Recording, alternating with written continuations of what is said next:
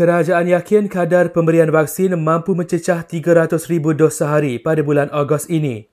Menteri Penyelaras Program Imunisasi COVID-19 Kebangsaan Khairi Jamaluddin berkata, sasaran itu mampu dicapai jika vaksin yang dijanjikan tiba mengikut jadual.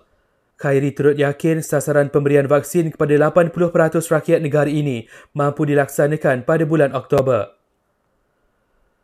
Sementara itu, lebih 3.6 juta dos vaksin COVID-19 sudah diberikan menerusi program imunisasi COVID-19 kebangsaan setakat ini. Daripada jumlah itu, kira-kira 1.1 juta orang sudah melengkapkan dos kedua vaksin.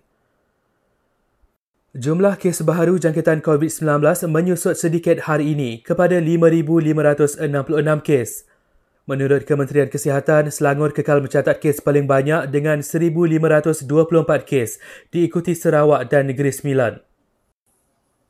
ATM akan bina Hospital Medan yang akan beroperasi pada 17 Jun ini sebagai fasiliti tambahan untuk merawat pesakit COVID-19 di Hospital Sultanah Aminah Johor Bahru. Ia akan dilengkapi dengan 4 katil ICU dan 60 katil wad secara berperingkat dan ditempatkan di perkarangan harapan bangunan induk HSA. Akhir sekali Kementerian Tenaga dan Sumber Asli luluskan dana segera berjumlah hampir RM180,000 kepada 10 premisu dan pameran tetap yang terjejas teruk ekoran PKP 3.0.